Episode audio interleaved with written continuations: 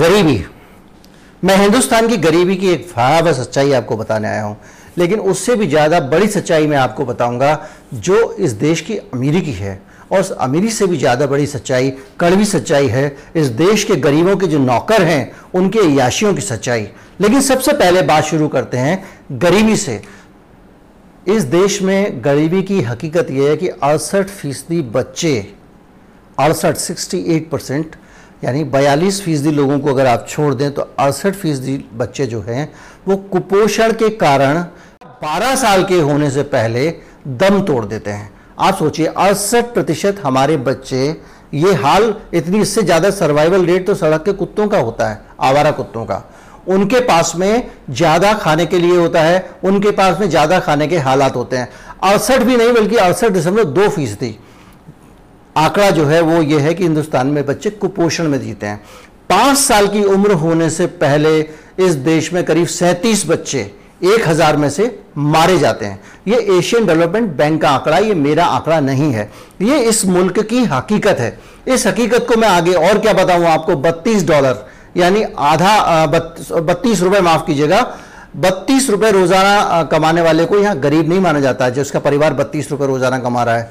वहीं पे ये संख्या, आप देखिए दूसरे देशों में, अमेरिका में चौदह डॉलर, हमारे यहाँ आधा डॉलर, वहाँ चौदह डॉलर कमाने वाला भी गरीब माना जाता है। इसी तरह से आप बात करें तो अर्जेंटीना की तो वहाँ पे भी 11 डॉलर कमाने वाला जो है, वो गरीब में आता है। हमारे यहाँ आधा डॉलर वाला गरीब में है। इसके आगे आप जाएँगे तो आपको ये लगेगा कि ये अगर इस देश की ये स्थिति है तो उन हालात में इस देश के जो हमारे नेता हैं, इस देश का जो नेतृत्व है, उसकी क्या ज़िम्मेदारी बनती है? आपको बहुत सारी चीज़ें देख के तकलीफ़ होगी। मैंने भी हाल में जब तस्वीर, जो हालात देखे, मैंने भी हाल में बहुत सारी चीज़ें देखी, उसके बाद मैंने ये वीडियो बनाने का फैसला किया। वो जो तस्वीर थी, जिसने मेरे दिमाग में ये सारे आंकड़े जुटाने की बात डाली है आगे बहुत सारे आंकड़े लाने वाला हूँ, वो तस्वीर थी, अभी हाल में एक विमान खरीदा। हमारे देश के प्रधानमंत्री ने एक सुपर लग्जरी विमान खरीदा, जो फाइव स्टार होटल से भी ज़्यादा सेवन स्टार होटल वाली लग्जरी का विमान है। और उस विमान की आप देखिए, उसकी हालत मैं करूँ तो उससे पहले आपको ये अंदाज़ा लग जाएगा कि विमान तो एक नमूना है, लेकिन मैं आपको बताऊँगा इस देश के प्रधान सेवक से लेके कलेक्टर तक डीएम तक क्या नक्शे हैं इस देश के नौकरों के? ये वो सेवक हैं जो अपने आप को कोई सेवक कहता है तो कोई जनसेवक कहता है तो कोई प्रधान सेवक कहता है। और ये सब लोग उन बत्तीस रुपए वालों के लिए काम करने के लिए चुने जाते हैं। ये उनके नौकर हैं, लेकिन ये इनकी तनख्वाहें देखिए। मैं आपको आगे बताता हूँ कि जो विमान मोदी जी ने भी खरीदा, वो आठ हज़ार चार सौ अट्ठावन करोड़ रुपए का है। करीब नौ हज़ार करोड़ रुपए का विमान। इस विमान में तमाम सारी सुविधाएँ हैं, लग्जरी हैं। इसमें जैमर लगे हुए हैं ताकि जो हमारे इतने लोकप्रिय व्यक्ति जिसको इस देश के करोड़ों लोग चाहते हैं, उसकी जान को इतना बड़ा खतरा है। लेकिन राडार लगाया जाएगा, ऐसा विमान जो हवा में ही पेट्रोल भर लेगा, ऐसा विमान जो यहाँ से उड़ के जाएगा तो अमेरिका तक बीच में उसको रुकने की ज़रूरत नहीं है। 900 से हज़ार किलोमीटर प्रति घंटे की रफ्तार से उड़ेगा। यूँ जाएगा प्रधानमंत्री का विमान। ये नक्शे आप किस देश के, मैं ये नहीं कह रहा हूँ कि लग्जरी नहीं होनी चाहिए। अमेरिका के राष्ट्रपति को शोभा देता है। आपको शोभा नहीं देता। आपके यहाँ पे लोगों के पास खाने को नहीं है, लेकिन सिर्फ़ विमान की बातचीत करने से नहीं होगा। ये तो आपने सोशल मीडिया में पिछले दिनों देखी होगी। और भी बहुत सारे आपको आंकड़े पढ़ने को मिल जाएँगे। लेकिन इस देश के जो सेवक हैं, जनसेवक, उनकी नक्शेबाजियों के मैं और किससे आपको बताता हूँ। इस विमान को अगर छोड़ भी दें तो आपको मैं लेके चलता हूँ खुद प्रधानमंत्री कार्यालय की वेबसाइट पे। इस देश के प्रधानमंत्री की विदेश यात्रा के खर्चों की मैं बात करूँ तो आप खुद देखिए वेबसाइट, आपके पास में पीछे आपको दिख रही होगी। इस देश में नौ सौ तिरानवे करोड़ रुपए की जो है विदेश यात्राएँ की हैं प्रधानमंत्री ने। और वो भी, उसमें भी बहुत सारे आंकड़े, ब्राज़ील की यात्रा का आंकड़ा, ये आंकड़े, बहुत सारे आंकड़े छूटे हुए हैं, जो अभी डिस्क्लोज ही नहीं किए गए हैं, जो आ रहे हैं अभी। साल साल भर हो गया, आंकड़े ही आ रहे हैं। प्रधानमंत्री कार्यालय ने कितना खर्चा किया। देश के प्रधानमंत्री के पास सूचना देने के लिए उसके अपने किराए के आंकड़े नहीं है, वो भी आ रहे हैं। और ये किराए के आंकड़े हैं। वहाँ रहना, घूमना, फिरना, खाना, पीना और जो लाव लस्कर चलता है, उसके खर्चे, वो सारे के सारे खर्चे इसमें शामिल नहीं है। आप देखिए, एक तरफ़ बत्तीस रुपए कमाने वाला इस देश का आदमी है, दूसरी तरफ़ सिर्फ़ उस आदमी की सेवा करने के लिए, उस आदमी का ख्याल रखने के लिए वोट लेकर जो आदमी आता है, उसके नक्शे हैं। विदेश यात्राओं के बाद अगर हम कपड़े पे जाएँ, हमारे देश के प्रधानमंत्री जो बत्तीस रुपए में जो फटी लंगोटी पहन के यहाँ से पैदल पैदल जा रहा है उसके देश के प्रधानमंत्री कितने का कपड़ा पहनते हैं, आप सोच भी नहीं सकते हैं। दिल्ली के मुख्यमंत्री केजरीवाल ने इसका पूरा गणित समझाया था अभी, हाल में कुछ समय पहले, और उन्होंने बताया कि दिल्ली स्टेट का जो विज्ञापन का बजट है, उसके बराबर प्रधानमंत्री जी अपने लिए कपड़े खरीदते हैं। आज तक मैंने एक भी ऐसा फ़ोटो नहीं देखा, आपने भी नहीं देखा होगा, जिसमें प्रधानमंत्री जी ने महँगी डिज़ाइनर पोशाक भी एक से दूसरी बार पहनी हो। वो एक बार कपड़ा पहनते हैं, उसके बाद कपड़ा नहीं पहनते हैं।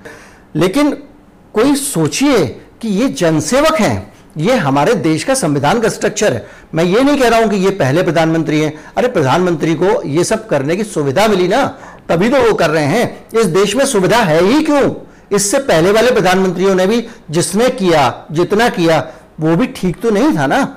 हम उस देश के वासी हैं जहाँ लोगों के पास खाने को नहीं है। अड़सठ प्रतिशत बच्चे मैंने अभी कुपोषण के आपको बताए, वो मर जाते हैं क्योंकि उनके पास खाने को नहीं होता। अड़सठ दशमलव दो प्रतिशत बच्चे। और उस देश के प्रधानमंत्री जो है वो इस तरह का आशो आराम करें। और मैं सिर्फ़ प्रधानमंत्री ने भी आऊँगा धीरे धीरे करके, मुख्यमंत्रियों पर भी आऊँगा, ताकि आपको ये न लगे कि मैं किसी एक पार्टी की या किसी एक नेता की बात करना चाह रहा हूँ। हाल ही में, लेकिन उस पर आने से पहले मैं ये आंकड़ा भी आपसे छुपाना नहीं चाहूँगा। कि अभी हाल में जब सूर्य ग्रहण देख लेके प्रधानमंत्री जी ने अपनी फ़ोटो खिंचवाई थी तो उसमें उन्होंने एक चश्मा पहना हुआ था, उसकी कीमत एक लाख चालीस हज़ार रुपए है, और ये सब रिकॉर्ड पे है, ये कहीं कुछ छिपा हुआ नहीं है। अब प्रधानमंत्री की बात करते करते अगर मैं ज़ाहिर बात है कि प्रधानमंत्री की ही बात करूँगा तो इस देश में बहुत बड़ा ये हो जाएगा कि वो वीडियो खत्म हो जाएगा और बातें खत्म नहीं होंगी। लेकिन मैं आगे बढ़ना चाहता हूँ। दिल्ली जैसे राज्य के मुख्यमंत्री अरविंद केजरीवाल चार लाख रुपए महीने वेतन लेते हैं। उनका यह वेतन किसी और ने तय नहीं किया, उन्हीं की पार्टी की सरकार है, उन्होंने विधानसभा में प्रस्ताव पारित कर दिया। चार लाख रुपए महीने का वेतन है, इसके बाद नौकर है, गाड़ी है, कपड़े हैं, कपड़े वो ज़्यादा नहीं पहनते हैं, लेकिन उनका जो है वो ट्रांसपोर्ट है घर बार है, अंधाधुंध चाय पानी के खर्चे लाखों रुपए के चाय के बिल आते हैं ये चार लाख रुपए वेतन के अलावा अलग से मिलते हैं। चार लाख तो सूखे मिलते हैं जिसको वो अपनी जेब में रख सकते हैं उसका कुछ भी कर सकते हैं उनके निजी खर्चे के लिए। उनकी रसोई में भी जो है वो खर्चा रसोई का भी जो है वो सरकारी खर्चे से निक, निकल आता ही होगा निकाला जा सकता है क्योंकि इतना ज़्यादा हॉस्पिटलिटी पर खर्च करना पड़ता है। तो चलिए इससे मैं आगे आता हूँ कि अब आप कहेंगे कि देखिए और ये वही मुख्यमंत्री हैं। अभी अच्छा याद आया जो शपथ लेने गए थे तो बड़े भारी जनसेवक बन के दिल्ली मेट्रो में बैठ के यात्रा करने गए थे। वो ये दिखाना चाहते थे कि उस देश के बहुत बड़े सेवक हैं। लेकिन आप फिर याद कीजिए उस आदमी को, जो पैदल अपने घर गया था, फटिहाल आदमी, जो बोरियों में सामान घर करके लेके गया था, उसके ये सेवक हैं। और उन सेवकों की आप नक्शे देखिए, इनके ऐशो आराम देखिए। लेकिन बात किसी एक पार्टी की नहीं है। मैंने आपको फिर एक उदाहरण देता हूँ। दिल्ली के पूर्व मुख्यमंत्री थे, साहिब सिंह चौहान। जब उन्होंने पद छोड़ा और घर जा रहे थे तो वो डीटीसी बस में बैठ के गए। ड्रामा। ड्रामा भरपूर है, सेवा दिखती भरपूर है, लेकिन सेवा के नाम पे सिर्फ़ मेवा मेवा और मेवा, ये इस देश के जनप्रतिनिधियों का हाल है। ये कहीं तो रोकना पड़ेगा ना, कहीं ना कहीं तो इस पर बात करनी पड़ेगी ना। हम लोगों ने इसको आदत डाल लिया है कि भैया ये सब तो होता रहता है, मैं भी किसी और रोचक विषय पे वीडियो बना देता, कुछ और बना देता, लेकिन इसमें वो बात नहीं आती। आपको ये समझना पड़ेगा, इस देश के लोगों को जागरूक होना पड़ेगा कि क्या वाकई जनसेवक जनसेवक हैं? या वो एक व्यापार बन गया है, करोड़ों अरबों रुपए खर्च करो और वो जनता का सेवक बनने की जगह जनता का बॉस बन जाओ, बाद में हंटर चलाओ। मुख्यमंत्री से आगे आए तो आपको अफसरों पे लेके चलते हैं, ठीक है? एक ज़िले के डीएम का वेतन हिंदुस्तान में अठहत्तर हज़ार रुपए महीने है। ये भी नौकर, चाकर, गाड़ी, बंगला और बहुत सारी सुविधाओं के अलावा है। उनके घर में पुताई उनको नहीं करनी पड़ती, उनके घर में उनको कोई काम नहीं करना पड़ता, अठहत्तर हज़ार रुपये उनको सूखे आते हैं। इसके अलावा कोई भी काम करेंगे सरकार का, अगर वो कहीं काम से जाएँगे तो यात्रा का पैसा मिलेगा। अगर वो कहीं पार्टी दे रहे हैं तो यात्रा का पैसा, सरकार का पैसा, वो सारा का सारा है। और एक बात और बताऊँ मैं आपको कि इतना ज़्यादा बड़ा लग्जरी जो है वो जीवन इस देश के सेवक जी रहे हैं। वो डीएम साहब भी तो लोक सेवक ही है ना। उनका नाम भी लोक सेवक है। लेकिन डीएम का नाम मैंने इसलिए ज़िक्र किया कि हिंदुस्तान का ये लगभग सबसे छोटा अफसर होता है। इससे छोटा कोई आई अफसर नहीं होता।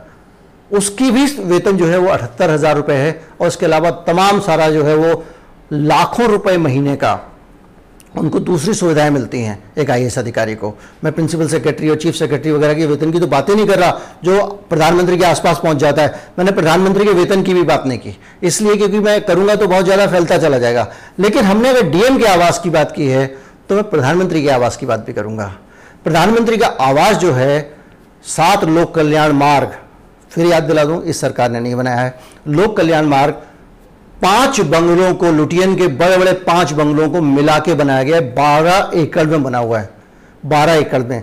आप जानना चाहेंगे कि उस इलाके में ज़मीन की कीमत क्या है? उस इलाके में मैं आपको ये जो देख रहे हैं नीचे, एक बेडरूम का फ्लैट एक लाख पैंतीस हज़ार रुपये महीने किराए पे मिलता है। एक लाख पैंतीस हज़ार रुपए महीने एक बेडरूम के फ्लैट का किराया, जिसमें एक सोने का कमरा होगा, एक बैठने का कमरा होगा एक रसोई होगी और थोड़ा बहुत बाथरूम बाथरूम होंगे, उसका किराया एक लाख पैंतीस हज़ार, किराया। और वहाँ पे बारह एकड़ में पाँच बंगलों में इस देश के प्रधानमंत्री रहते हैं, लोक सेवक रहते हैं। अब आप सोचिए कि एक गरीब को जब आप देखेंगे, रोटी के लिए, अगली बार से याद रखिएगा कि जब आप एक गरीब को आप रोटी के लिए परेशान होते देखें, एक बच्चा जब एक रुपया आपके पास मांगने आए, कोई बूढ़ा आपके पास गुब्बारे बेचने के लिए आए तो आपके दिमाग में ये आना चाहिए कि ये बूढ़ा इसलिए गुब्बारे बेच रहा है, ये ढाबा वाला बाबा इसलिए इसकी आँखों में आँसू हैं, क्योंकि इसके हिस्से का जो पैसा है, इस देश का जो पैसा है, जो टैक्स का पैसा इसके वेलफेयर पे खर्च होना चाहिए था, वो पैसा ऐशो आराम में खर्च हो रहा है अयाशियों में खर्च हो रहा है, जो खर्चे मैंने आपको यहाँ सरकार के बताए हैं वो दो फ़ीसदी भी नहीं है। अगर आप सारे खर्चों को मिला लें तो वो खर्चा पता नहीं कहाँ जाएगा। और उस सब का हाल ये है, ये सब जो आंकड़े जो है छिपाने के बाद हैं। इस देश में इतने आंकड़े छिपाए जाते हैं, आप इसकी कल्पना कर लीजिए कि जो है वो, ये कहा जाता है प्रधानमंत्री जी वेतन नहीं लेते। ठीक है, साहब, देश से वेतन नहीं लेते हैं, मान लिया। ये भी कहा जाता है कि प्रधानमंत्री जी जो है वो, उन्होंने कुछ जोड़ा नहीं, पहले जो भी था वो अपना कमाई दान कर देते थे, यानी कि जमा पूंजी भी नहीं है। प्रधानमंत्री ने ज़िंदगी में कभी कोई कारोबार नहीं किया। वो होल टाइमर थे आरएसएस के। कभी किसी के घर पंद्रह दिन पड़े हुए हैं, कहीं संघ कार्यालय में पड़े हुए हैं, कभी किसी के घर एक महीना पड़े हुए हैं, और जो मिल गया खा लिया पार्टी वार्टी आगे बढ़ गए। उनका यही जीवन था। उस व्यक्ति के पास में लाखों रुपए रोज के कपड़े पहनने के पैसे कहाँ से आ रहे हैं? अगर वो वेतन भी नहीं ले रहा है, उसका पुराना भी जमा पूंजी नहीं है। अगर ये कपड़े को स्पॉन्सर कर रहा है तो, तो और भी गंभीर बात है देश के प्रधानमंत्री के लिए कपड़े को स्पॉन्सर कर रहा है। लेकिन ऐसा नहीं है। बात सिर्फ़ इतनी है कि जनता के पैसे से ऐश करने के बाद भी आप छुपाते हो आप बताना नहीं चाहते हो आप अपनी इमेज बड़ी अच्छी बना के रखना चाहते हो।